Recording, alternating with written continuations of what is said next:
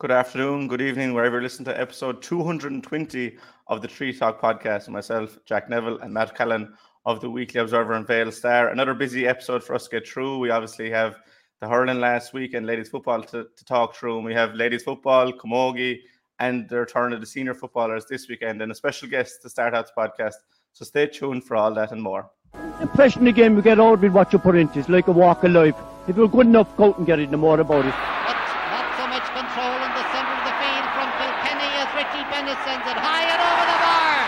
Your mother sends you down to the shop for a pound's worth of goods and she gives you 50 pence. You can't get the pound's worth of goods, can you? Just about kept in. Oh, well, Twat, Shawnee Buckley. To do that to Tomas O'Shea, he deserves to score from here. One of the highlights of the Sunday game. Limerick went out there from the word court today. No more about it. They made all the run, that was it. Put the ball over the bar and the back of it, and that's it. No ifs, no buts.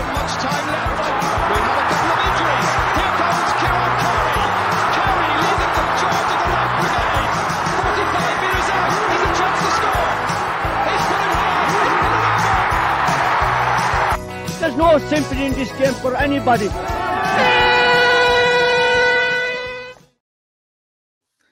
As I said there in the intro, we do have a special guest, and I suppose you'll see in the top left corner this episode is in association with the Cushion Credit Union around West Limerick. And we do have one of those members, Pa Ranahan, a former Limerick footballer, on today to talk to us. How are you keeping, Pa? Not too bad, lad. Thanks for having me on. I suppose uh, since we last talked to you, there's been a, a change of career, and uh, you might talk us through that there with the, the Cushion Credit Union. Sorry, I just froze there. What was that? Sorry. I, I was just saying, since we last spoke to you, there's been a, a change of career just with the the Cushion Credit Union. How's that going for you? Yeah, it's great. I'm just um, still in financial services, I suppose, but it's it's very different with the credit union. You know, it's much more member based and, and getting to know the locality and, and, and supporting it that way. Like so, still finding my feet here, getting to meet people. So yeah, it's a really exciting job though. I suppose we, we did bring you on to, to talk football, and we'll get straight back into it. And obviously, in Division Two, we've seen two games for Limerick, and there's a big one to come this weekend. But first, before we get into Louth, I suppose the main takings from Derry and Dublin. Yeah, um, didn't see the Derry match. Um, didn't make the trek up for once. Probably one of the first matches that I've missed um, for a few years. But just when people were at it, I suppose it was. Look, it was always going to be very, very tough. Um, the toughest of starts. I know. Listening to you speaking about it in recent weeks, it wasn't going to be any tougher than Derry away. To be honest, 50 minutes I was keeping an eye on the score. About 50 minutes gone it. It was eight points to four. Limerick were after getting a couple of scores in a row, and you're like, okay, this is this is promising now that if you can keep it at this at this now, it's it's probably acceptable. But then when Derry reeled off the last, I think it was eight scores of the game and, and 16 points to four, it's kind of a wake up call of of okay, this is the big boys now, and this is the level you're playing against. If you're not on it every single kick out, every single ball, that this can happen. Um, so while the result in wasn't that surprising, I suppose you would have hoped the the scoreline would have been a bit closer together. Uh, then I went to the double match like a lot of people. I suppose first off, isn't it brilliant that these are the teams Limerick are playing now? I think that point shouldn't be missed. That it's not taken for granted that you're playing against this level and this it's significant Limerick football playing in Division Two against the likes of Dublin and Derry is just a massive thing. And to see all the the supporters at the game last last Sunday or Sunday week ago now, um, quite a lot from Dublin. They brought a lot of colour with them, and um, football wise on the pitch, I suppose the first half was was um, a bit of a, again another wake up call to the level you're at. Um, if you're going to be honest with things, and I suppose we don't want to patronise lads because look, we're always very positive about Limerick football and when they play well, and they have been playing so well over the last number of years. But and as good as Dublin were in that first half, they didn't miss a beat. I think Limerick will have to say as well that they didn't really turn up for for that game. They made life easier for Dublin. There was a bit of a shooting practice for them. Silly turnovers when we're in possession, didn't do enough on own kickouts. I suppose the physicality that Dublin brought that takes a while to get used to as well. Um, so first 25 minutes, you're looking at the scoreboard and you're saying, Geez, this could be this could be anything. I suppose the promising part of that was second half, Limerick beat Dublin in a competitive half of football by four points, which in and itself is not something that should be brushed under the carpet. That's a, a fair statement to make. You'd hope now that it was something that they could build on. Um, you've got just coming back from injury, Hugh Bourke making an appearance the last day. You've Brian Donovan, who should be close enough to getting game time coming up to the next couple of games. And it just makes a difference because you're losing, you've lost Josh Ryan from the start of the year. He's a big attacking threat in your forwards. You're starting the year without Hugh Bourke. You're starting the year without Brian Donovan. So scores are going to be always at a premium. Um, but getting these lads back and finding scores from elsewhere are, are going to be very important going forward. Yeah, I think scoring was one of the big things that did improve from Derry going into Dublin. And you talk about it there. There's you know, there's a couple of lads into the forward line. We have, you know, Paul Maher is operating up there, Killian Ryan has been up there, and Cathal Downs. Did you see? I suppose you didn't see the first game, but from the Munster League, the McGrath Cup to Dublin, did you see an improvement in the attacking play? Um, well, I suppose yeah, you couldn't. The first half, the last day, you couldn't really see a huge improvement in it. Um, a big thing, I suppose, for Limerick is that, and in Division Two, you're going to have to make the most of the ball you get. You're not going to afford to be getting possession. It's hard got, very hard got, whether it's your own kick out or the opposition kick out. It's very hard got. So you really have to maximize your scoring opportunities. I suppose with Cathal, he missed the last day through injury. He's he's a big presence in the full forward line. So I know against Derry, speaking to people who read it, there wasn't much opportunity to get the ball into him because Derry quite defensive when they don't have the ball and and they, make life quite difficult. Because you're going to be going up to play Louth next Sunday and that is exactly what they're going to do. Like they're going to flood their own half. They're going to push up on your kick out. They're going to kick their own kick out long and work off of breaks off of, off of that. So attacking wise, I suppose in the games to date, while against Cork in the in the McGrath Cup final, again under the cosh for a lot of that, but found ways to get goals. I think goals will be a big thing for this group if we can get one or two, because you could even see the last day when now was fortuitous enough to goal against against um, Dublin, but when it dropped to Hugh, he finished it very well, like Sol Dummy and finished it well you can see off of that that the rest of the team took huge that took huge amount of momentum off of it. You know, there was a buzz around afterwards. A goal is worth so much. I know last year the lads were putting up big scores in Division Three points wise, so they didn't need the, the, the green flags as much. But you're just going to be playing against teams where you're not going to see as much as the ball, and you're going to have to maximize your scoring opportunities. So getting that ball in again, it's hard. You've Adrian Enright, who, who would have been half forward last year. He's kind of find himself in the full forward line now. He's getting used to it. You don't have your big target man like Josh. You're hoping maybe Cathal might be back the next day. Getting Hugh back is very important because he pulls the strings in that team. And to be honest, Brian Donovan was my player of the league last year for Limerick. He did an amount of unseen work. He kind of burst onto the scene the first match and got two goals against Longford last year. Um, but he does so much work around the place, uh, both carrying and working off the ball. And if you can get someone like him, it's amazing when you put one or two extra pieces into a, into a forward line, how, how much you can make everyone else tick that a little bit better. Yeah, it would it would be interesting to see if Brian is back this weekend and Cathal. But this weekend probably would have been, you know, penciled in at the start of the league. Obviously, you don't go to lose any games, and, and Limerick would have been confident going to Derry and welcoming Dublin. But in in a way, the league starts this weekend. Is is that fair to say? Yeah, look, if to be honest with these things, the first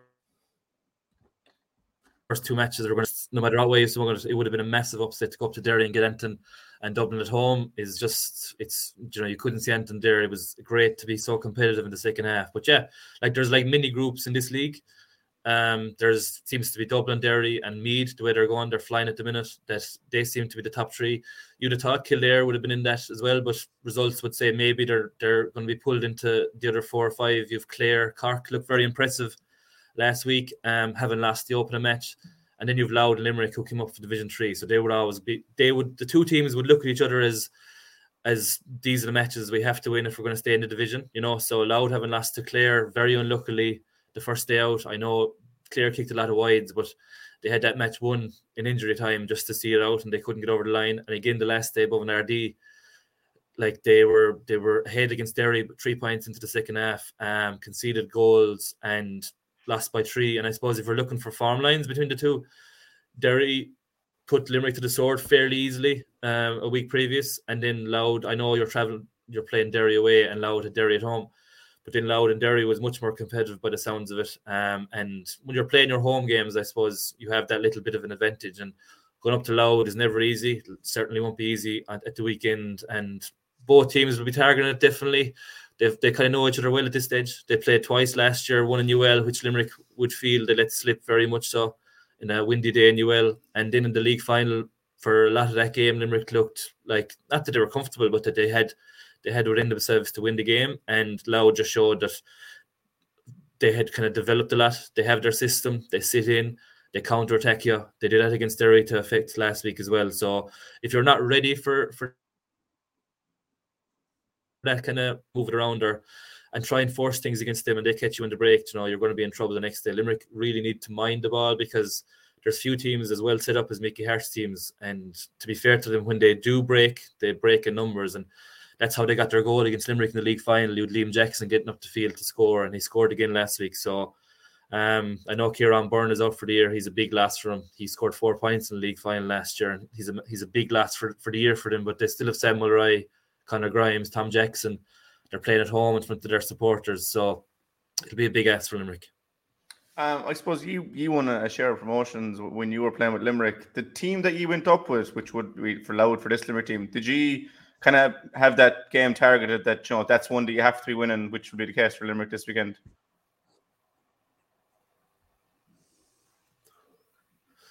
Yeah, look, you you would um, you would you wouldn't ever target it, but like to be honest, every day you go as a player, you're going out to to, to perform. Like so, I get I, as much as we're sitting here saying Dublin and Derry were were free swings. I'm sure the players weren't thinking that way. So the managements, I'm sure, would they they'd sit down and go, okay, we can we can we can go after these games now, and these are the games we're really going to target. Now, I don't know if that's what Ray Dempsey and his management have been doing, but you would hope that they would have some tape now on Louth, you know, that they've seen what they do. Um, they're going to be the same as last last year. I know they have had an issue with their goalkeeper in recent times, you know. So James Califf, who was in goals last year, hasn't really been in the panel yet this year for different reasons. The goalkeeper who started their first game has now left the panel, and they've got a, a Peter McStravick in goals last week, who'd never played in goals before for his club or county, um, and seemingly has a massive kick at the ball. So it sounds like Louth going along on the kickouts. It's an area that Limerick aren't that haven't been that strong on. They don't have the Tommy Childs anymore. They don't have Dara Trace either taking a break or, or moved on. don't have your John Galvins, you know, your Jim Donovans. So you can't grow these players overnight. Uh, Carl Downs maybe could do a job out there. So it's something they'll have to deal with. If they can get the thing is, if they can get the kick out is massive in football. Uh, we're talking about targeting games. It's actually targeting the teams you're playing, what they do, what they do well, and what they what they what they use as their weapons. And Louth definitely use their weapon as their kick out. They're more than happy to kick it long. Goalkeeper has a big kick at the ball and work off of that and get scoring chances off it. But the reality is, if if Limerick can get in top there, they're the ones that are going to be doing the attacking. So while you, I know the question was about targeting wins, I think really Limerick will be looking at targeting areas against Louth where they can where they can make a. Lovely, Matt. I'll throw it over to you for a minute. Yeah, I agree totally there with Pa, with Pa's fine summation of, of, of, of what has happened to date and where we're at. I suppose we, we, we tend to forget very easily that, you, you know, the short spell of the transition from Division 4 football to 2 football, very, very short. And perhaps in terms of preparation and readiness for um, Division 2 football, maybe a, a, an extra year or two um, in, in Division 3 may have benefited did. Paz and says um, um, that, that there couldn't be any realistic expectation of getting anything from the first two games. And I suppose when, when you, you you sat when the Limerick management sat down at the, the beginning of the year, first of all, um, the first goal was survival and consolidation, and um, any that was unlikely come from the games against um, either Derry or, or or Dublin. Like the the the, the fixture scheduling was very, very unkind in many ways. But look, maybe it allows Limerick now to have sole focus on the on the, on the next five games. And yes, Louth is is is one of the games um, that that you would focus on, um, you know, as possibly getting a win because you'll need a minimum of two wins, possibly three wins, to survive in the division. Now, our recent record against Louth is am I right in saying that the last time we played Louth in Louth, Limerick won in Drogheda? You were, yeah, you were that probably been, playing. That would have been, yeah. I've, I've happy, Louth, actually. I've happy memories of playing in Drogheda. It's the only time I ever score goals. So I scored the last time we played. I was playing centre forward for my sins that year. So I got a goal and we won. Yeah, we stayed up the last day of the league. Um, was it back in 2000, maybe 14 or 15, one of those years. Yeah, but it was always a tough place to 15, go think. to, to, to Louth. Yes, yeah, yeah, that was it. Yeah, so um, yeah, it's always a tough, a tough, a tough away trip to, to Louth, and they've always, do you know what they have? They have brilliant footballers. They always have brilliant, actual good ballers, players that are able to play football, uh, and they like to play football. Now, I suppose Mickey has brought a bit of defensive structure to what they do, a bit of structure to the way they move, um, and they're coupling that in with their good football, and it's it's the reason why they've moved up the divisions and have, have been so competitive in Championship and Division Two so far this year.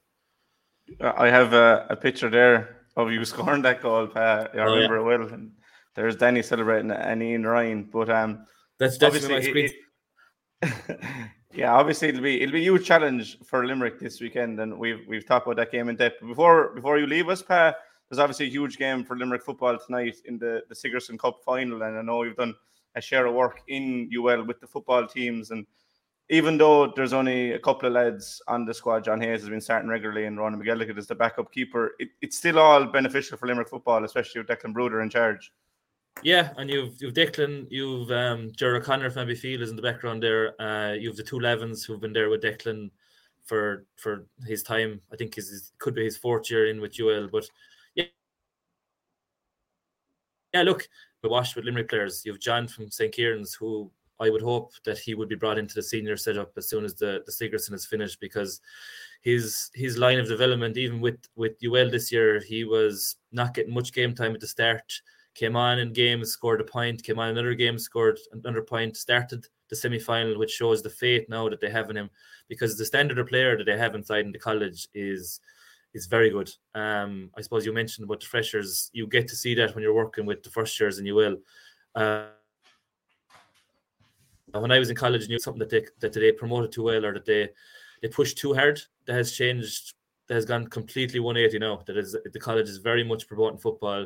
You can see by the standard of players who are coming through. I think Clare have seven involved in in the panel, which is very strong for for Col- Colin Collins and, and them. And look, it's brilliant when it's on your doorstep because you have so many Limerick people going to college and you will. And I know with the freshers, you'll often have four or five Limerick lads involved, and you're just trying to, I suppose, expose them to high standard of, of player that they're dealing with the Kerry lads, the Cork lads, Mayo lads, Galway, you know, they're from all over. And it's such a question raised recently, but the players really buy into it. Like they do try and manage as much as possible with their counties, but they do treat the games and the trainings as seriously as they would as if they were with their counties. And we like the losses are felt as deep. The, the wins are celebrated more nearly because you have the college outlets to go out afterwards. But yeah, the lads tonight have a great opportunity. I really, I really think they're in a strong position. They've come through. t- They've come through some big matches. They lost the penalty shootout to TUD. They had a big win above in Galway and in extra time. The last night against DCU, they got the goals. They're good to find the back of the net. And the thing they have is they don't rely on anyone. I know they had David Clifford last year, and it was such a, a big weapon to have. But they don't rely on one person. Kieran Downs is scoring. Aaron Griffin was scoring the last day. You've McMahon. You've Paul Keeney from Leitrim. You've John scoring. You've McLaughlin from Mayo coming up from half back. Like so, you've serious weapons. And look, UCC anytime they're going to be in a final, they're going to be very hard beat, especially with Billy Morgan and the sidelines. You know, they'll have every every tactic and cupid they can they can muster. But it's great for Limerick College. Like you said, you're not it's not a wash with Limerick people, but you've Ronan from Ungrit and you've John from St. Kieran's, and it's just fantastic. There aren't too many Sigerson medals going around Limerick. Yeah, there definitely is. But Pat, you've been very generous with your time there. I'll, I'll let you go back to the rest of your lunch, and a, huge thank you to the Cushion Credit Union, and I'm sure we'll talk to you again soon. So thank you, Pat. Thanks, lads. Nice to talk to you always. Lovely.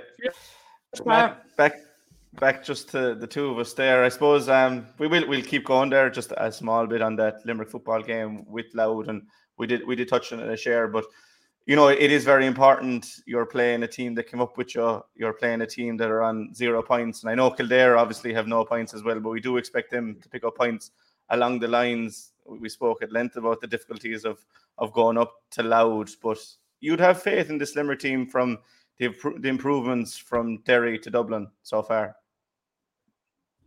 You would, you, you, you de- de- defi- definitely, because like there- there's a certain amount of transition and bedding in period at this level. As I said, it's a huge transition, Jack, in the space of a couple of years from playing Division Four to playing Division Two. And you know, as I said that a while ago, I, I, I- I think they might have benefit benefited from an extra year, maybe in Division Three. I, you know, that, that's just my thinking on it.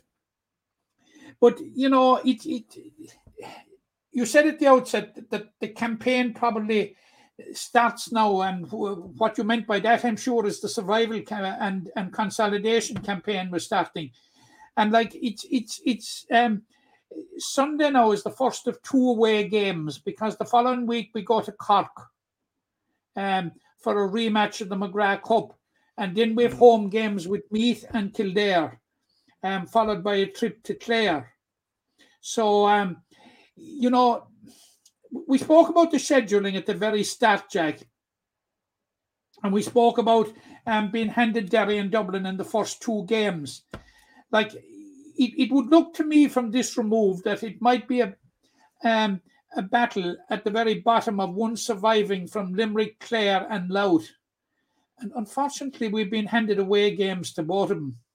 And like, um, home home venue counts for something. Certainly, being in the familiar um, setting of, of the TUS Gaelic grounds has to be some bit of an advantage. But look, the, the real business starts here on Sunday now, and um, uh, it's it look Jack, it's an almost win must win game at this stage. Yeah, it, it look it it is must win. I think at, at this stage, and you know if you if you do win, it gives you that bit of comfort that you're you're going to you know Clare becomes a bit of a free hit, knowing that you do have Meath and Kildare to come. Now it isn't. Obviously, you want to be winning all these games. Clare, we beat in the Munster Championship last year. You know, I, I don't know when the last time we beat Meath or or Kildare was, but it just gets them off the board. They're they're gone from zero points. They're they've won a Division Two game. You said about maybe a year extra would be beneficial, but this is where we are now, and we saw the Limerick Yeah, hurlers we- we- how long they we- were in Division We've Two. just got to confront it, and of course, another thing that makes it difficult as well, Jack, when you're talking in terms of survival and and and um, consolidation, is is the fact that there's two up and two down. Like if Yeah. if, if there were only if there was only one relegation place, you'd be saying to yourself, God could win a football match and survive, you know. But that is not the case. You I think it's, I think it's fairer that way. That you know you have more you have more room for change and more room for Absolutely. If- absolutely. I, if- I if that was the case- because sure, we are the beneficiaries of it coming up, if you like. But um, yeah, hundred percent. That's what I was going to say. Yeah. We didn't we didn't win the league final, so um, yeah. No. Look, it's it's a huge game um this weekend in Ardee. Um, we we spoke about it at length, so we will move on. We'll stay with football and just briefly and under twenties, Matt. I suppose Shane Kelly named his first side. We got the squad maybe three weeks ago. Named his first side um, for Saturday's game against Tipperary. Got the job done. Um, a lot of a lot of good players coming through. Um, it's a nice team. The championship doesn't start till April, but the Liam O'Connor Cup is a great um, ground. You know that they have Clare as well. They've Clare this weekend. The two of them are going to be in Munster with Limerick. Now they do have Waterford, so they might never meet them. But it's important that if the seniors are winning, that the twenties are winning, that the, the minor team are winning, that you know they get this, I suppose, momentum from underage. And the academy is what is, is there for, and the twenties do seem to be coming through more regularly. I think since the academy came in. yeah, I thought you'd be chirping about it, Jack. But uh, a certain David O'Shaughnessy scored one six of Limerick's two eight. Keep it quiet. Keep it quiet.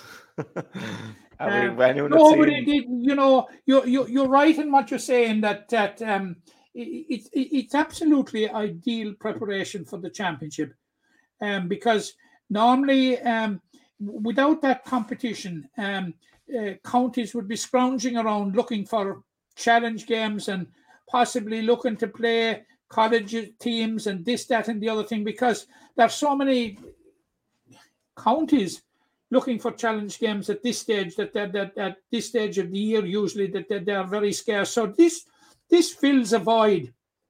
And it, it is ideal preparation. Just to put it into context um, limerick are in the same group as tipperary clare and offaly.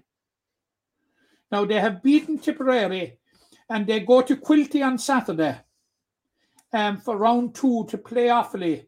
Or sorry to play clare where a win would virtually guarantee him a place in the final. It would go a long, long way towards it. Now you must remember and uh, about this Liam O'Connor Cup. The All Ireland champions came out of the O'Connor Cup two years ago when Offaly won the All Ireland under 21. So, um, you, know, it, it, it, it's it, it's what I'm saying is it's a decent, decent competition, and um, Yeah. Limerick have right. They got off to an off to an ideal start. Hopefully, they can build on it on on on um on Saturday. It's on Saturday at one o'clock in Quilty, and and um, where you know back to back wins would put them in a very very strong position um, to be involved in the final. Yeah, y- y- of course, and you need to be getting the finals at this level. We saw the the minors two years ago or three years ago, even at this stage, got to minor football final against Cork. A couple of them, them lads are coming through. Um, Craig McGuinness, I think is his name. McInnes maybe in goals. Dara Murray is another one. Emmett Rigter, we've seen what he's done with Newcastle. You know, these kind of players are coming through and, and getting the finals will give them that, ex- that exposure that hopefully that when they get to senior they'll be used to occasions like a Munster final. But the best look to, to Shane Kelly and his team and the best look to Ray Dempsey and his team the following day. Hopefully it'll be two from two for Limerick this weekend. Moving on to the hurling match.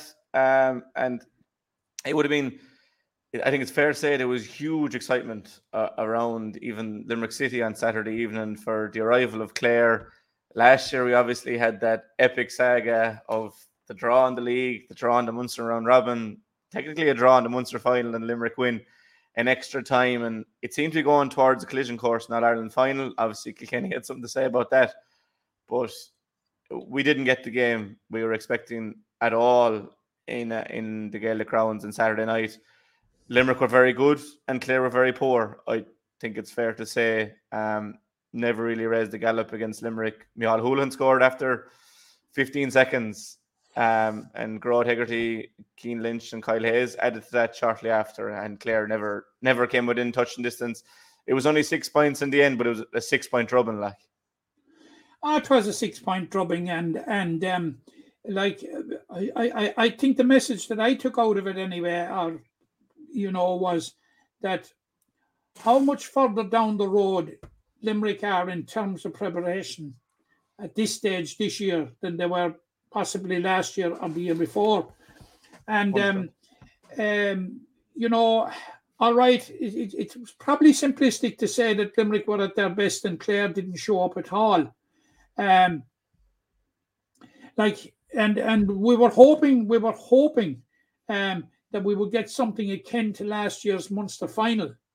And um uh, but you, you must remember that that after the Munster final um uh, Clare went off track a small bit um struggled to get over Wexford and then had that that um that you know that semi-final defeat to Kilkenny and you just wonder to what degree have they recovered. All right, um, their two main players, uh, two of their main players, um, Tony Kelly and and um, John Conlon were missing, but Limerick were missing seven All Stars, Jack. Yeah, I, I hear this this this narrative peddled all over the place. Oh, uh, Clare were without Kelly and Conlon. Limerick were without seven All Stars, and they were down nine All Stars before the game finished. So you know, Yeah, on on that point, um, I I think Tony Kelly's impact on Clare, I, don't think you can quantify that. Now, I think Cian Lynch is as good as him. I think Kyle Hayes is nearly as good as him. You know, there's a lot of Limerick players that are as good as Tony Kelly, but I think when he's on the field, Clare operate different. If you get me, he just seems to give him that huge vote of confidence. But conversely, like I'd rather the seven All Stars than Tony Kelly every day of the week. You know what I mean? Yeah, And- but you know, on that really very well point, for Jack, he, his his free taking wasn't missed for the simple reason that Aidan, McCarthy was unerring in that regard. Oh yeah, no, I don't think free taking it, even it, is, it is his just forte, to show you that there will be extra potency in Clare now. That the, the the level of dependency that was on on on um on Tony Kelly to get the scores for Clare that will be shared out this year because Aidan Aidan Aidan McCarthy is around and possibly Peter Duggan might recapture his best form. So. Um, Mark Rogers, Rob Mounsey, they do they do have good players, Clare. I, I think that's That's fair to and say. Mark, but- Mark Rogers and these boys, they're, they're, they're, they're good players. Dermot Ryan, uh, very, very good players. David Fitzgerald, you know, very, very good players. But um, have they enough of them is the big question. Yeah, Like, and- um, it, it, it, it, you know, and this, this, this thing has been beaten to death, but it is a fact and we just can't lose sight of it. Limerick won the All Ireland in 2022 without Cian Lynch and Peter Casey. I was going to say it. Like Clare, Clare having the chance of winning uh, a Munster even without Tony Kelly and John Conlon, and that's no disrespect to to Clare. I don't think you know a lot of teams if they're missing Kilkenny wouldn't have got to that Ireland final without TJ Reid. There's a lot of teams in that boat, but Limerick, just the sheer strength and depth means. You know, you lose a two-time hurler of the year, and obviously there's a blow, but you have a player like Kyle Hayes that can just shift into eleven and do a different kind of job there with equally effective. And Limerick, the, the luxury that you know John Kiely has at his disposal, the, the quality of player they have, you know, it's it's true that academy that we mentioned earlier. But for me personally, Micheál Houlihan and Adam English were the standouts on Saturday night. You know, Micheál started as he means to go on. As I said, he scored inside 15 seconds. He had three from play as well inside 15 minutes. I know he went onto the frees and he nailed those as well, but it wasn't 12 frees. You know, Aidan McCarthy scored, I think, the Bones 11 or 12 frees, but Micheál was getting them from play as well, and he was filling the boots of Tom Morrissey, which aren't easy filled. And then Adam English came in after nine minutes. You know, he'd played an hour two days previously for UL, his first appearance for UL all year. He had started against Cork the previous week, but he showed no, no ill effects of those games. And we were talking off air about the run for the goal, not only the run, but the pass afterwards. But for me, those two boys definitely stood out. I should look at I, I get back to the past. The run was absolutely magnificent. It, to a certain degree, it opened up again in front of him, and he absolutely maximized it with the pace that he got into the with the offload. Jack, um, this this guy is only out of underage, and like the, the, the normal tendency would be for that would be to have a blast themselves, but he, he spotted Donegal O'Dally, and, and O'Dally's um finish was was clinical. But I, I, want to get back to Micheál Houlihan for a while, Jack, um, just briefly anyway. Micheál Houlihan was one of the reasons Kilmallock were county champions in 2021, if you recall.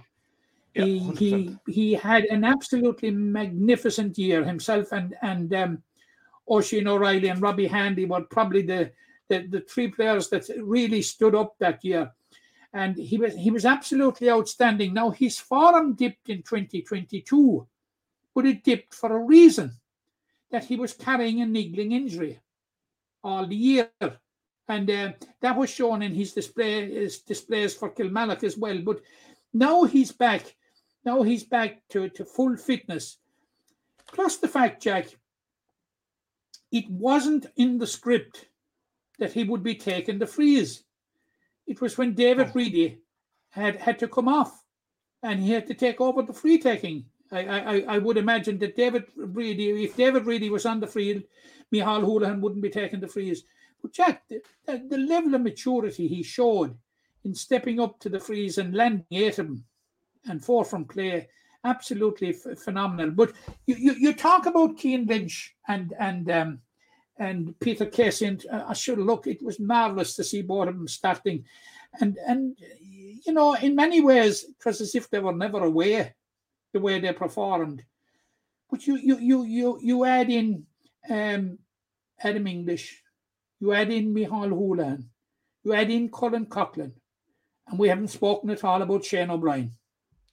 Yeah, I know you wanted to, to touch on Shane O'Brien because you said Adam English is only just out of minor two years ago. Shane O'Brien was minor last year. In fairness, it's it's crazy to see what he's doing. But we we've spoke at length about um, Shane O'Brien the last week, so I don't want to talk about his play on the field, and I, I want to bring up an issue that are we going to get to a scenario in April where Shane O'Brien and Adam English have played senior championship and they can play under 20s for Limerick, and it, it could be the cause of Limerick missing out because if Cathal O'Neill played last year in Ireland final, Limerick would have won the 20s final. You know, there's no doubt about that. Are we going to have that scenario with Adam English and Shane O'Brien? A possibility, Jack. A possibility from what what we've seen, but um, they, they've seamlessly made the transition to to to, to senior hurling does does as as they showed last last um last Saturday evening. Uh, I I've been saying all the time that um that um the transition would be easy for Shane O'Brien in terms of physicality. Um that that he has he has the physicality, but by God he has some suite of hurling skills as well, Jack.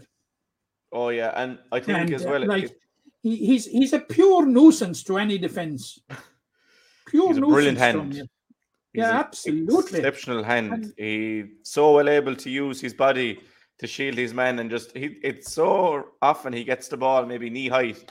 He's just using his body to shoulder and weight, gets into the into the hand, and I think he was fouled for four or five frees as well. So that's not shown. You know, you look at the scoreboard afterwards and you say Shane O'Brien got two points. You know, it's good going from a corner forward, but he could get more. You know, if, if he wasn't fouled, he could have got five or six. Um, Adam Yeah. English got two from from midfield as well. You know, after playing a, um, an hour for UL and scoring five points in that game. But I just don't really don't want it. There going to be a scenario. In, in the Premiership, Jack, those for for um, Shane O'Brien would probably go down as assists. Yeah, I'm not sure. In fantasy football, if you score for a free kick, whoever wins it gets a, an assist. But look, it, it's still a crucial role because um, frees have to be scored, but they also have to be won in the first place. But I just wanted to make the point that I would hate to see it come two months' time that those boys are burned or John Kiely might restrict using them because they're so key to the twenties. Just get it sorted before before the championship comes around because we certainly we can't be dealing with it again two years in a row and, and wondering what if because it's not fair to the players and it's not fair to the to the management teams and all organizers um on the the game But itself Jack, and um, la- before you go away from that, there was such a there was such a whoosal about that last year, and not just in Limerick but nationally. And to think that the authorities have sat and done nothing about it. yeah we'll They've We'll sat, be they've, getting- they've sat on their hands on a very anomalous situation. But of course, they, they, they, they sat in their hands, of course, with Kilmacud and the Glen as well. So, you know, yeah unfortunately we'll have to be talking about authorities in a while when we get to get to a college situation but limerick and clare you know it- it's hard to it's hard to talk about the game because limerick were so good but some of it was down to clare being so bad and i'm sure when they meet in the gaelic grounds in the Munster championship it'll be a lot different but the key taken for me is and, and you mentioned it straight away the difference from limerick to 12 months ago is is chalk and cheese, and it was never a case of talent because players don't don't go bad overnight. I think it might have been somewhere between motivation and you know coming back from a holiday, and they were probably doing a lot of hard work. They seem to be gearing up nicely for, for this league, and Galway Galway in two weeks' time, or I suppose ten days' time, will be will be an interesting one for, for us, Matt. But we will we will it- move it- on. it- it- it's, it's very interesting. It'll be very interesting, Jack, in that if we're Limerick to win in Salthill, it would put them in probably pole position. And this is no disrespect to Westmeath and Wexford, put them in pole position for a league semi final place.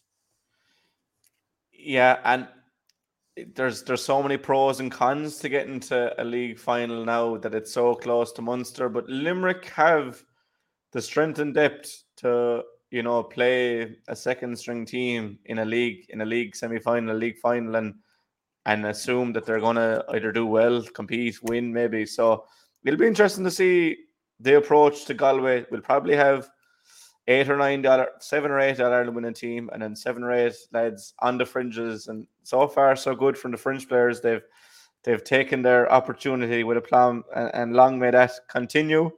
Uh, talking about new players uh, taking their opportunity with a plan, the Limerick ladies footballers made a two from two in the league over the weekend, and we had chatted about the difficulties of, of playing Wicklow and, and traveling to Wicklow and going to Baltinglass, but Limerick took it at their stride, 368 winners. Again, result rarely looked in doubt. Wicklow had a good spell before the half. They reduced it, I think, to two points, but um, a goal. I think Claire O'Mara got the second goal, and NOD got a goal, and Kathy Me got a goal. That they've definitely built on last year, getting to the league final. They look a really composed team. And they're getting scores from all over the field. I know the midfield, um, Claire O'Mara and Roisin Ambrose got one four between them. Katie Me was back amongst the goals. They've players popping up from all over the field, and it certainly bodes well for Graham Shine, his team so far. Yeah, and um, the, the, the one point that I I, I, I would make, um, um, you know, and um, I made a point uh, uh, talking to Graham in the week, um, and I suppose it, it, it's borne out in the statistics, but bear it out. One T eight was unchanged, Jack, for the two games. They have conceded ten points between the two games, seven of which have come from frees very very interesting statistic in that you know they're, they're forming a very very very mean defense very very mean defense and it's a defense that hasn't um that hasn't Alva, Quaid yet who who is closing in on a return which will give certain uh, um, certain op- extra options to Graham Shine. But Yvonne Lee has been absolutely magnificent at at, at, at, fullback. The entire half, the entire um, uh, Fiona Bradshaw at cornerback, um, newcomer from Ula, absolutely fantastic. Leah Coughlin um, bedding in nicely at centre back. What about Debbie Murphy? Absolutely outstanding in in in translating um, defense into attack and and um, and doing doing so with pace. Now he made five changes and they were from number nine to fifteen. And it, will just give you an idea. Now a couple of them were enforced in that Iris Kennelly and um, Chloe Brosnan were available. So they will be back in the mix for for for um, um, for Sunday. So and and we've seen in the past what Iris has, has brought to the table, and um, it, it, looks as if he's going to have an abundance of riches up front. He, a, Graham Shine has built a solid defence. Roisin Ambrose absolutely magnificent at midfield. And, um, you know, I think she has found her ideal partner in Claire O'Mara, who um, from Mungret St. Paul's, who, who I thought did excellently. Um, but there's so many options up front, Jack, um, uh, that, that, that he's really, really spoiled for choice. And um, the permutations going into Sunday, and it's on the Bog Garden on Sunday at 2 o'clock, Jack, are very simple. Win the football match and you're into the league semi final. It's, yeah. it's, it's, it's, it's as simple as that. And um, and people would say, oh, sure, look, they still have Derry to play. Yes, they have Derry to play but there are two going into the semi-finals from the group, and um, Leitrim and Wicklow have still to meet. They will be meeting in the final round in Baltinglass.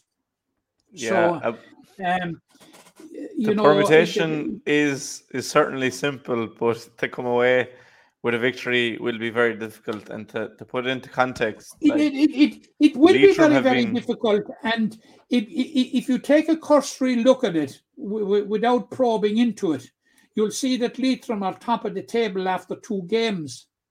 But they played the bottom two. They played the bottom two.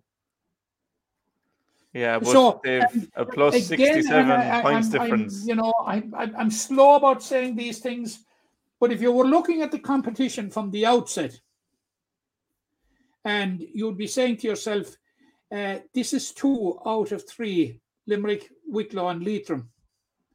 Now that Limerick have got the win over Wicklow, they, they certainly are in pole. It's look, it's in their hands, Jack, to qualify for the semi final. Their destiny yeah. is in their own hands.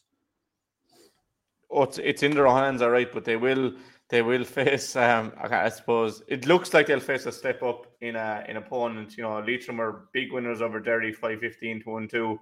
Big winners over Kilkenny, seven twenty six to five. There is the caveat that they are what looks on paper definitely the weaker of the sides, but you're talking about Limerick's defence there. It'll definitely get its test uh, this Sunday in the Bog Garden. But you know, it, will really show. And, and um, it, for the second week running, and this is one of the vagaries of, of, of, of, the ladies' football, and I don't know what can be done about it.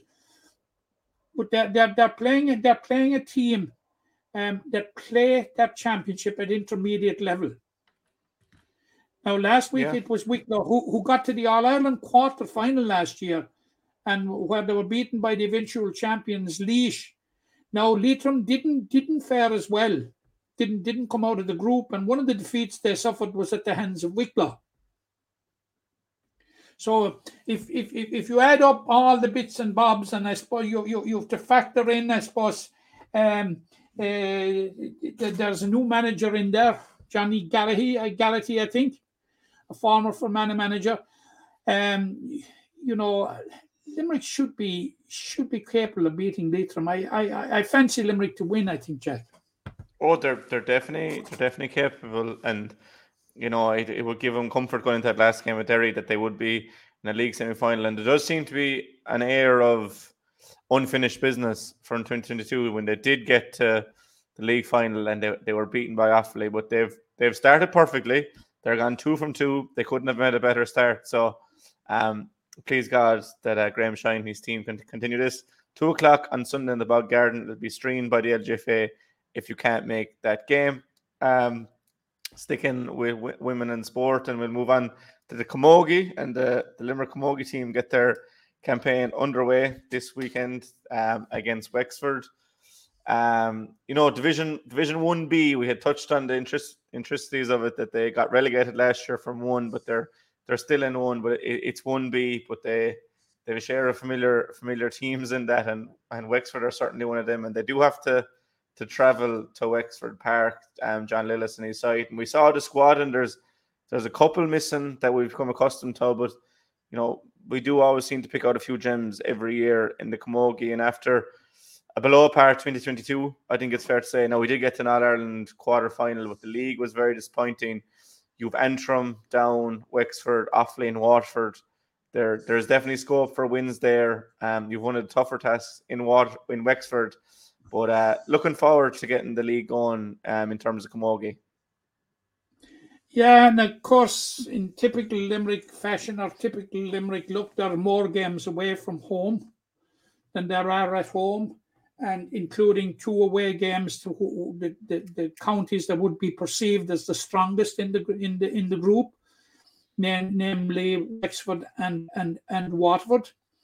Um, based, um, I've lost you there for a minute. John last um, Michelle Curtin is one of those that's not available. Lincoln and um, some third girl like um, that, that's that's not available. But other than that, it's the squad of last year intact. And you must get their last game last year was an All Ireland semi final against Waterford. Uh, sorry, an All Ireland quarter final against Waterford. Quarter-final. And despite being down to 14 players, we put up a very, very good performance. It was quarter final, yeah and um, yeah. we, we, we, we, we put up a very, very good performance. Now, for the trip to Wexford, I understand that um, Rebecca DeLee is going to be out and will miss the league campaign. Unfortunately, um, uh, she picked up a, a, an injury in the in the county championship, as we all know, and we wish Rebecca the very, very best of luck. And th- there are doubts surrounding um, Caoimhe Costelloe, who has also picked up a knock. So there would be two two big names you know, that we could certainly do with and, and with their level of experience as well go, going to Wexford now.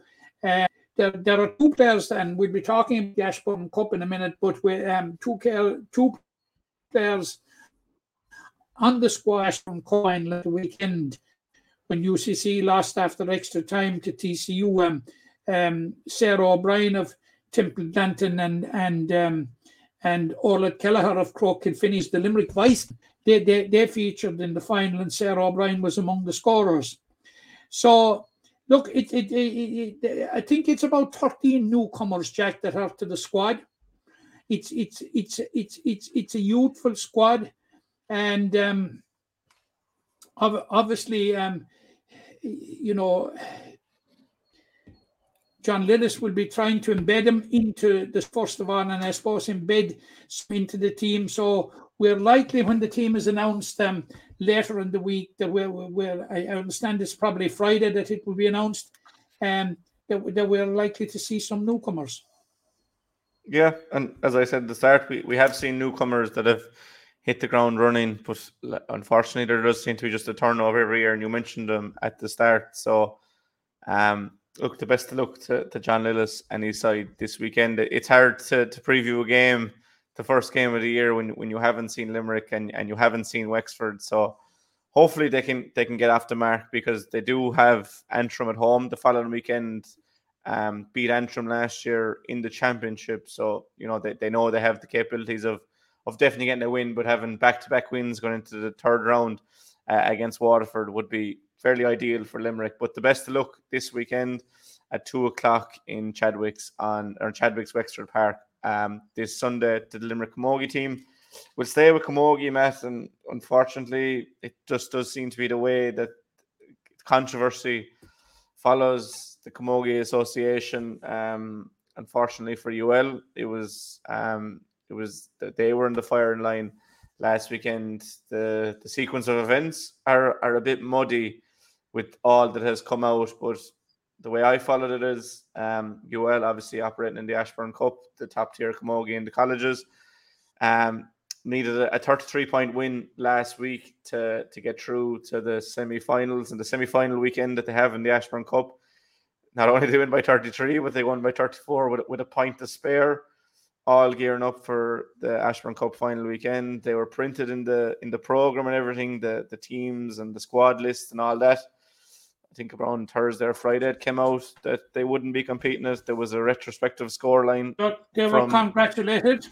Yeah, they were on Twitter for winning for 24, 34 points, and there was found out then there was a retrospective scoreline from November, I think it was, that meant they were eliminated from the competition. And as bad and all as that is, I think what happened in, in the in the meantime, then there was no seemingly there was no real major communication with you know whoever was running the competition, the, the third level uh, Camogie Association, Camogie Association itse- itself. It just seemed to get messy, and UL to their credit went up and watched the finals together as a team. They sat there with their jerseys because they should have been out there. There should have been clarity around it, or it should have been postponed until there was clarity. But it just seemed to be Wednesday even there was a decision made to go back on a scoreline from three months ago.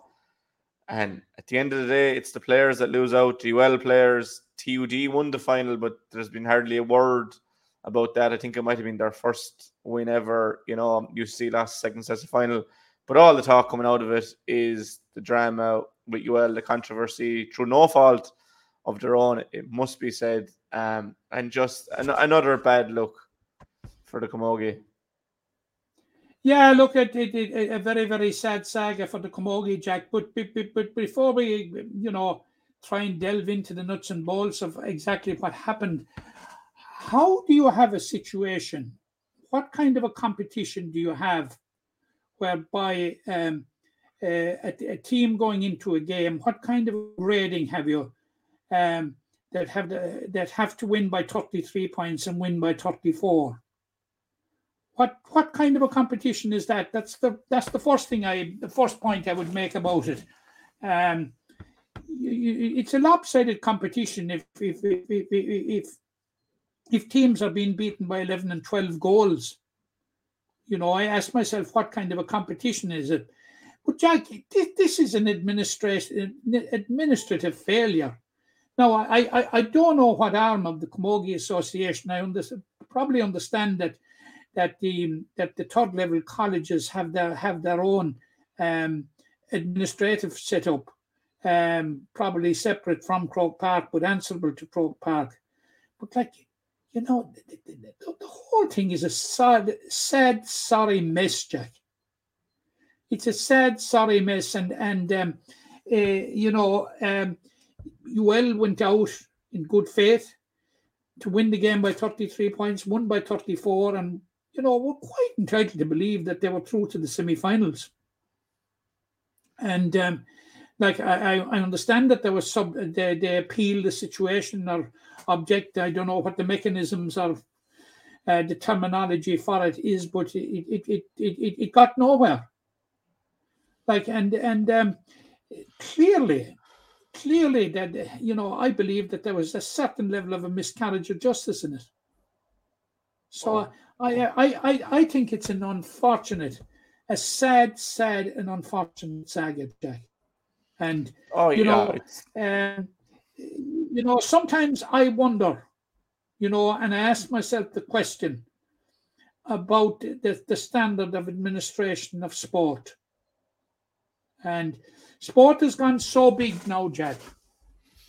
You know, and we have we have the inordinate growth of women's sport in this country. Like uh, I remember a time when women's sport, uh, collective women's sport, um, field sports anyway, was was restricted to camogie. Now we have ladies football. Now we have we have the um, ladies rugby. We have ladies soccer, all on a well organized basis. And you know, I, I, Jack, I don't know how a thing like this can happen. To be quite honest, but Yeah, one, one thing I do know, one thing I do know is it shouldn't happen. And I wonder what lessons are going to be taken from it. it shouldn't happen, but it does happen, and it happens too often, and it happens too often in Camogie for whatever reason. I don't know what the answer was when this came to light, but it certainly wasn't what happened that you well were just told um, that they weren't in the competition anymore. And I don't know, I don't know what the right thing was to, was to be done or what should have been done, but I think it's just it's important to definitely bring it up and to highlight that these things are happening and it, it just happens and there's there's an awful lot of backlash but there's never any you know major consequence that only the fact that UL were gone and that that's they just had to they had to do with it realistically. And it's just not fair to the players or the people that, that put their time in it. And I don't know I don't know what we can do but only highlight it and, and say it just things have to be better. You know there has to be more accountability and things like this have to be handled better. Um, and hopefully some justice will will come from this um, fair play to UL how, how they handled it. You know they're they wrote a letter it was very articulate and just didn't seem to get any sort of answer. Not even the answer they didn't want but very little uh, very little um, I suppose communication from the other side. But we'll move on from that Matt because you just scratch your head at something like that and, and wonder how it happens why it happens and just hopefully there'll be there won't be issues like this anymore in the future that we have to, to deal with and, and discuss. But um, on some good news at the weekend, um, and you were there on Saturday in, in Killeedy, um, and you'll have another trip to Killeedy in a, in about ten days' time with Bruff, and the Bruff bandwagon rolls on, and they're into an All Ireland final. Roger McQueen uh, and his team. And speaking to Roger last week, you know there was a quiet confidence about him. They were playing a Kilkenny side who were always going to be dangerous, but served out a, a cracking game, um, extra time and all. And David Brown, you know, nerves of steel in the 80th minute, you know, even to have the, I suppose, the, the fitness to even stand over a free um, far out that led on, but to, to nail it and send Bruff to All Ireland final, you know, stuff of dreams for the South Limerick club. That is, and uh, we, we got a sense of the level of enthusiasm um, that that um, the infectious enthusiasm that Roger has um, um, when he was here on the podcast with us last week. Um, it, it, it you know the, the, the performance of, of, of, David Brown was extraordinary in that in so far as that um, you know maybe his performance might be defined by the winning point, Jack, and and probably rightly so. But with 60 minutes gone of regulation time, um, St. Martin's were two points up. Um, and David Brown got two very tricky frees now. There was no gimme in him, and he walked up and landed both of them to force the game to extra time. So, like, it was an overall performance, excellent performance by David Brown. And of course, in extra time, there was no doubt Br- Bruff looked to be the better team and it was reflected on the scoreboard um, when they led by three points um, with about a minute to go, and a long delivery into the into towards the Bruff goal seemed to be drifting harmlessly out wide, and um, a fella called Ronan Shore, who had come on as a sub, somehow got his hurley to it and flicked it. Lo and behold, it flicked straight into the in, into the path of Russell Keeley, who was only a couple of yards out from goal, and he batted the net. You know, and yourself at the momentum is with um, St. Martin's, and they got a free immediately afterwards. Um, not an easy free now, um, which which um, which which went well wide, drifted well wide, and then we had the drama. Um, David Brown got a free, similar distance, similar angle, and he put it over the back spot, and that that was the difference. And um, it was a day in which David Brown, believe it or not, had to share the man of the match accolade with a fellow called James Dowling from Kilkenny. Now, Dowling was an All Ireland winning captain, an All Ireland winning under 21 captain with Kilkenny in 2008. But Jack, it was, it was and now it, it was for Junior B hurling. It was it was a great ad for Junior B hurling. It was outstanding. Um, good quality hurling, great, great, great excitement. Huge crowd from Bruff, of course, who who revelled in it, and and and rightly so. And at the end of the day, on the balance, Jack, and um, um, I'm not donning my South Limerick hat or anything like that, or my Limerick hat or green mist or anything like that. But I honestly think that that on balance, um, Bruff just about deserve to get through to the final, and like they, have got through, they're in the final now on Saturday week, Jack, and they're, they're, they're there the hard way. They had to grind out a result by a point in the Munster final, and now they've had to grind out a point in the All Ireland semi final. And um, a very, very good preparation. And uh, we'll be talking about the final next week when, when, when they will be playing Sarsfields from Galway on Saturday week in, in Rahena at two o'clock. Again, yeah. Jack, full credit to the Killeedy club pitch was in absolutely immaculate condition, facilities in immaculate, hospitality immaculate, everything done to a T. Congratulations, Killeedy. Yeah, you know they, they have another day out, and thankfully there's a, there's going to be a Limerick team in the final, and you said it all there. We look forward to that for to that game next week. But well done to Bruff, and hopefully they they enjoyed their weekend, and that I'm sure they'll be training hard now for that final unfortunately, in Knockaderry, our Limerick Junior B football representative, Castletown Ballygran, were beaten comprehensively by Dermot Mahuna's 213 to 1 5. Uh, Cork team, you know, dominated from start to finish. And the the Cork and Kerry teams do seem to, to dominate this competition, and, and that was no different um, last Sunday in Knockaderry. But I suppose for Knockaderry, the same thing applies to all we're saying to Killeedy. Fair play to them for holding the competition and having, you know, the pitch and the refreshments and all that up to standard. It was just unfortunate from a Limerick point of view that the, the Limerick team didn't get the job done. But, you know, for Ballygran, they'll have junior A football look forward to this year. But you were at the game, I suppose. Um, I was, Jack, and everything I said about Killeedy equally applies to, to, to Knockaderry. And, um, Knockaderry are just, by the way, Jack, the Knockaderry Club are embarking on a huge development plan. Um, the the the uh, the start it, it, it, it is actually about about to start and probably will will will will gather momentum once this tournament is over and wish we wish them the best of luck. It's a very very ambitious and uh, plan and and um, I have no doubt um, uh, they, they, they will have an absolutely simply fantastic facility when, when it's all finished. Um, as for the game, uh, Castletown Ballygran were probably up against it from the outset, and I suppose their problem was compounded, Jack, when there was a stiff breeze that, if you know the Knockaderry ground, um, blew up to the clubhouse, and um, unfortunately, Dermot O'Mahoon had it in the first half, and um, at the end of the first half, there were one six to no score up and you said to yourself, God, you know, can Ballygran turn, Castletown Ballygran turn over with the breeze and making roads in it? But they suffered a real body blow, Jack, within a minute of the restart when, when Dermot O'Mahoon has got his second goal. But um, Ballygran had had had a Castletown Ballygran had a very good patch. They scored one four. They brought it down to six points, having having trailed by twelve points at one stage or they actually trailed by 13 points at one stage, and and they they, they, they brought it down to six.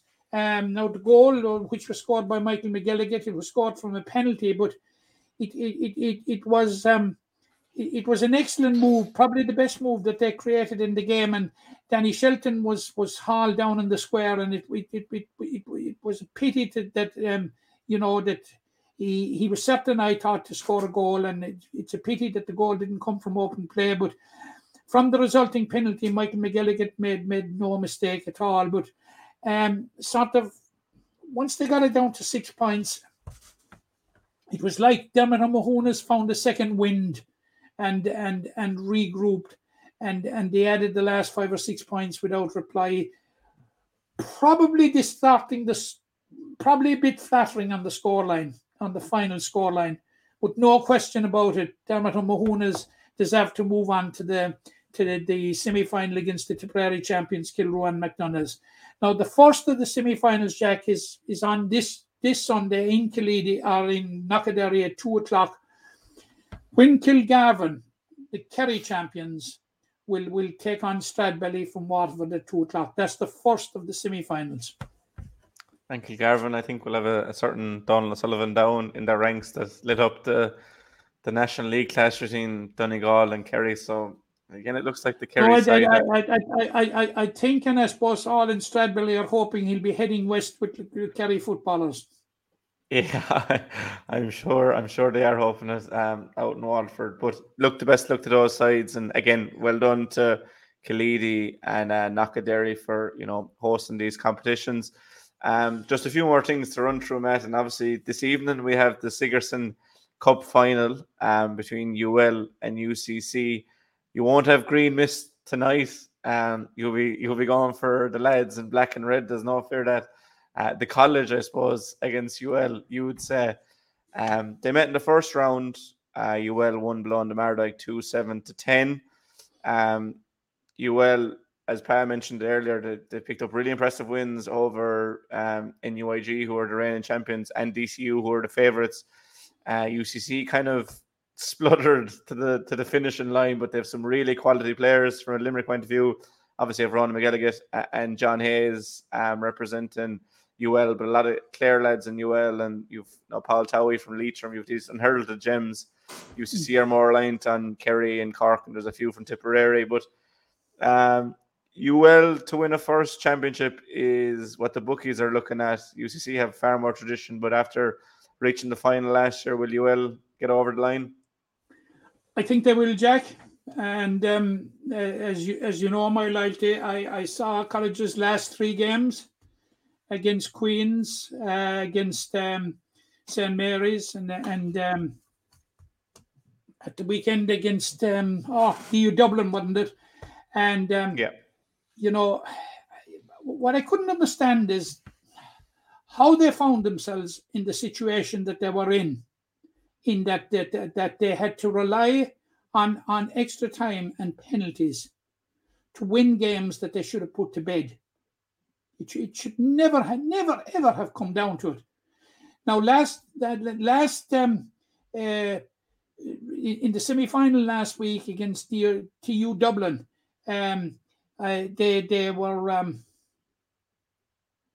they, they they established this. They were seven points up, you know, and um, they, they they they charted a different course to victory this time, in that they didn't need extra time or penalties, but they were hanging on by their fingertips at the finish to see out the place in, a place in the final.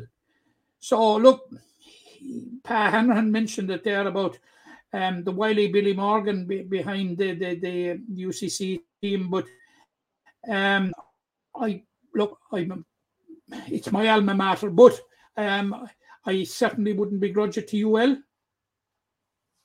No. I wouldn't begrudge it I- to UL, and I, I, I believe they've done the hard work. Like they, they went to Galway in a repeat of last year's final, won the football match after extra time, then beat DCU, who were fancied in many, many, many quarters. So, in terms of pedigree, going into the final, you know, you, you'd say it has to be UL, but beware of tradition, Jack.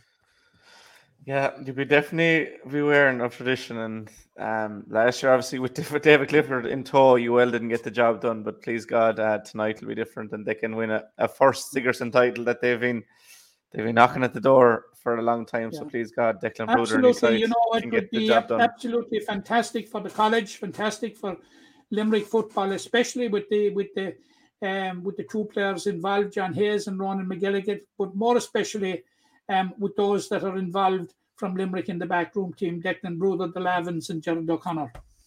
Yeah, so the best the best to look those um, that game is live on. I think it's TG4. It's definitely on the higher education YouTube. I think TG4 are showing it. Um, and that's that's our Sigerson final. Will we have a repeat of that in the Fitzgibbon Cup final, Matt, which will be this Saturday? We obviously have the semi-finals to get through on Thursday evening.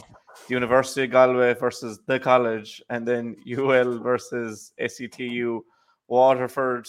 Um, looking at the UL game, first of all, I don't think there's any any stopping them on Thursday evening, just with the, the riches they have. We saw so many of them in the in the Gaelic grounds. Adam English was in flying form, you know, Mark Rogers as well, equally good. We've seen Brian O'Mara for Tip, Gerard O'Connor as well as one that'll definitely play a championship for, for Liam Cahill. They've Colin Coughlan, Carl O'Neill is struggling with injury. They have him if they want him as well. Sean Toomey, from Cork. They've Derek Corcoran, Dean Mason from All Ireland champions, Ballyhale. You could Brian, go on. Brian, Brian, Brian O'Sullivan from Cork. Yeah, you could go on and on and on about UL's riches. Mm. For Limerick, you kind of have a, a slight inkling towards SETU Waterford with a certain Barry Hennessy in goals, and he'll definitely have his work cut out for him on Thursday evening. But UL to advance to the final anyway, I think, um, is is what you'd be going for. And of course, um, Waterford, the Waterford, the um, SETU, Waterford are managed by Kilmallock manager Fintan O'Connor. Fintan O'Connor, yeah, I think well he kind of roped uh, Barry uh, on board, but very hard to see past UL. It's very, very hard to see past UL in it. And you were saying that at the final, uh, would, would, would it be a repeat of the Sigerson final? I've grave doubts about it, Jack. I, I saw I saw UCC and, and the Mardyke on Thursday night. I was very, very disappointed with what I saw.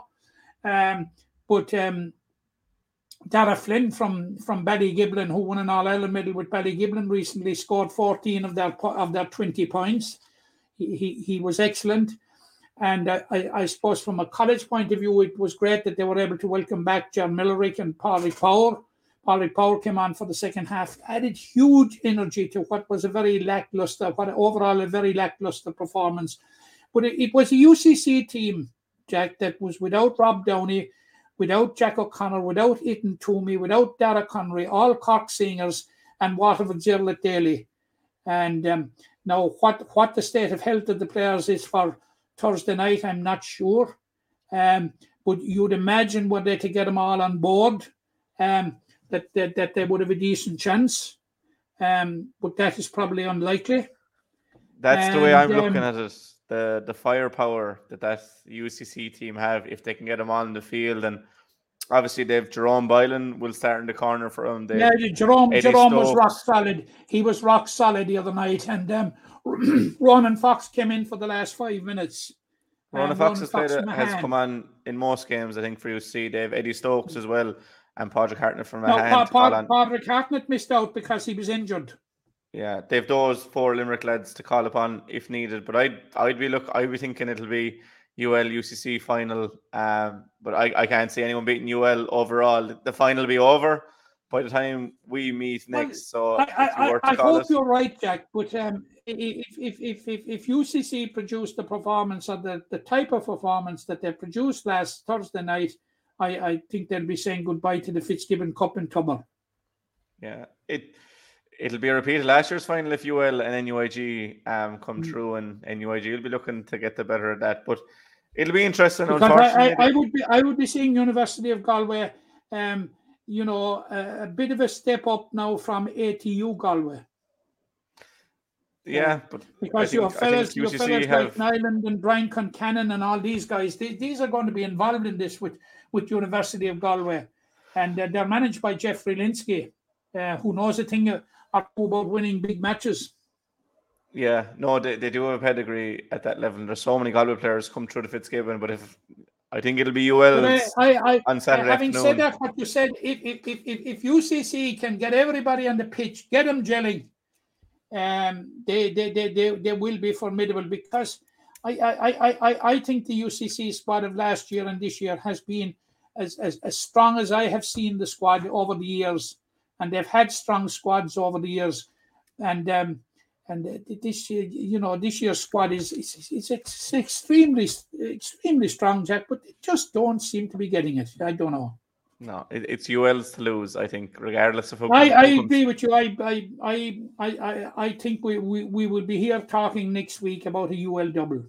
Yeah, and it'd be great to see with the with the involvement of um of Oh, Limerick look. players. But Look, Jack, Um, as I said, UCC is my alma mater, but I wish UL the very, very best of luck because the Green Mist descends when it comes to that, provided they don't meet, beat the cross, skull and crossbones in the finals. as long as we don't have an NUIG win, there'll be a Limerick player or players celebrating. Obviously, Barry Blow and Waterford, Absolutely. the five and UL and the, the four Mm. in UCC. I don't think there's anyone for NUIG, so we're hoping for one of those. But for me personally, I would I would be hoping um for a UL win. Um, un- unfortunately, Matt, um, a a death notice over the last last week. Seamus Ryan of, of Cappamore um, passed away. Um, remembered as one of Mackey's greyhounds, and you know, you, you will, I suppose, condolences to the family first and foremost. But uh, you re- you remember the great man. Yeah, okay. He, he was a member of the of, of the 1955 team, which which shocked um, the hurling world um, because Clare went into the 1955 um, Munster final as as as red hot favourites. They'd beaten Cork and Tipperary in the championship, and Limerick were basically unheralded. And um, in on a memorable day, I think um, the game was played actually in the Gaelic grounds. I think Clare were so confident they didn't mind coming into Limerick's own backyard. But um, it, it transpired to be a very, very one-sided final. Limerick won by 216, I think, to 2-5. Um, and um, Dermot Kelly, uh, he was playing with Tahan at the time, scored 14 points for Limerick. Um, he he um, but um, Seamus Ryan was one of the was one of the stars of, of that team and was a magnificent hurler. I think he was a student at Maynooth at the time, but later went on to be a priest. But that team was captained by his brother, uh, Father Liam Ryan, who later went on to be um, professor of sociology in Maynooth, and who I had the privilege of um, in use as student um, sit, sitting in front of him and listening to him uh, lecturing. He was absolutely just top, top, top notch. And Father Liam Ryan, the late Father Liam Ryan, Jack, is the youngest man ever. And you, this you can check the records on this to captain a him. Munster Senior Hurling Championship winning team. It's a record. He, he became the youngest man in 55 and he holds the record to this day uh, by by my recollection. But you know, it, it's it's sad to see the passing of of the former Limerick great and sincere sympathy to all the members of his family. to condolences there to the family Seamus Ryan. Um, on a personal note, Matt, in Ballysteen, I'm going to have to plug this or I'll get in trouble. We're running a, a win a lawnmower competition. If anyone is is in the business for an automated mower, I'll throw the poster up there for you. There's all you want. Even if you want to screenshot this and use one of the, the strike codes there, you can scan the voucher. But we're raffling off um, this lovely machine here, the 415X Husqvarna Automower with installation all included in the prize. Um, you may not want a lawnmower yourself, but if you do, you'll never have to cut it again, and you can always give it off as a prize. So anyone, look, we're only a small club out in West Limerick, a rural club. So anyone, When you drew up lawnmowers, I didn't associate you certainly with pushing lawnmowers. no, we have two of them at home, two automated mowers from Husqvarna. Um, the, the one of the best things you could ever get. I personally enjoy using the right on when we had it, but I know they're out there cutting the lawn. Anyone that's been to Ballysteen over the last year, we have three of them below the field, and I mean, pitch is always immaculately, immaculately cut. Um, so it's a great prize for anyone to get involved and look. Absolutely, and uh, I'll- tell you, um, you know, it, and and uh, the tickets are very very reasonable. Um, can you put it up again, Jack? I'll put it up there for you know. I'll leave it up there for the rest of the show if you want. Yeah, look, it's you know six six for twenty quid. You know, six chances for twenty quid. And, Yeah, ab- and there's ab- there's more prizes as well. Obviously, you have that night ab- Kerry. Absolutely fantastic. And if you're if you're presently with a, a backbreaker of a lawnmower, and you can dispense with it if you get this. These are an ex- absolutely excellent jo- uh, job, Jack. I don't have them here because I, I, I have the lawn cutting on contract, but um, Actually, they're, they're, they're, they're an absolutely fantastic job. I have seen them working and, and um, they're, the way forward. They're, they're the way of the future. So, um, certainly the way forward.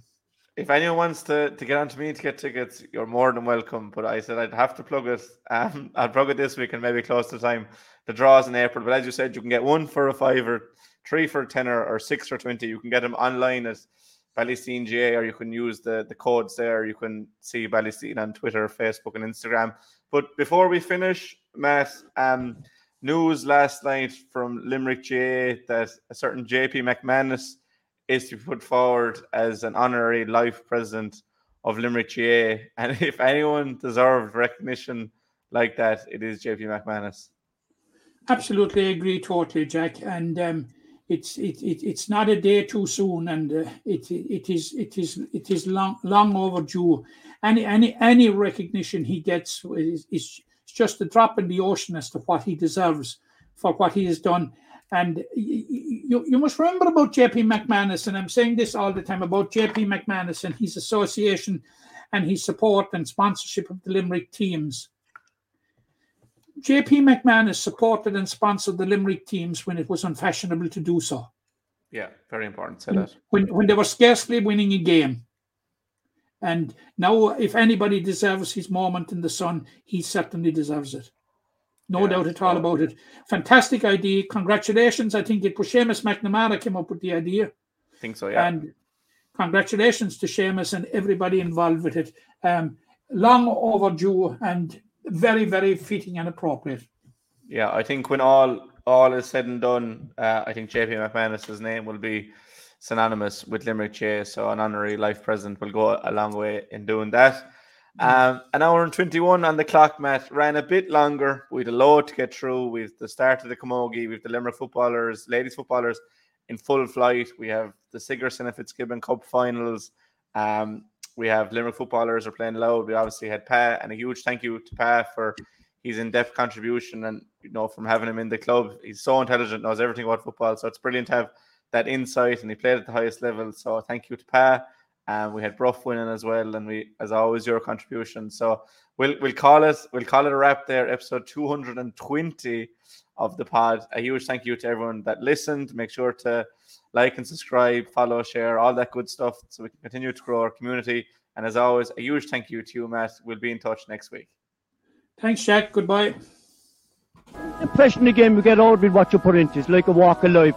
If you're good enough, go out and get it, no more about it. But not so much control in the centre of the field from Kilkenny as Richie Bennett sends it high and over the bar. Your mother sends you down to the shop for a pound's worth of goods and she gives you 50 pence. You can't get the pound's worth of goods, can you? Just about kept in. Oh, well, Todd, Shawnee Buckley. To do that to Tomas O'Shea, he deserves to score from here. One of the highlights of the Sunday Limerick went out there from the word court today. No more about it. They made all the run. That was it. Put the ball over the bar and the back of it, and that's it. No ifs, no buts. Is there much time left? We have a couple of injuries. Here comes Kieran Carey. Carey leading the charge of the right brigade. 45 metres out. He's a chance to score. He's put it high. There's no sympathy in this game for